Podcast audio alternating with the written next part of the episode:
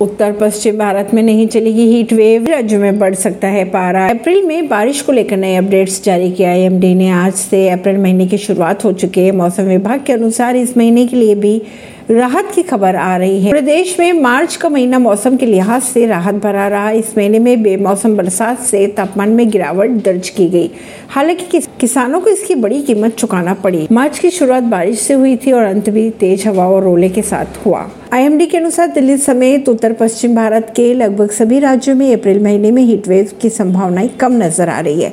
लेकिन मई और जून की अगर बात की जाए तो तापमान सामान्य से अधिक रहेगा और हीटवेव वाले दिनों की संख्या साल के औसत दिनों से ज़्यादा हो सकती है।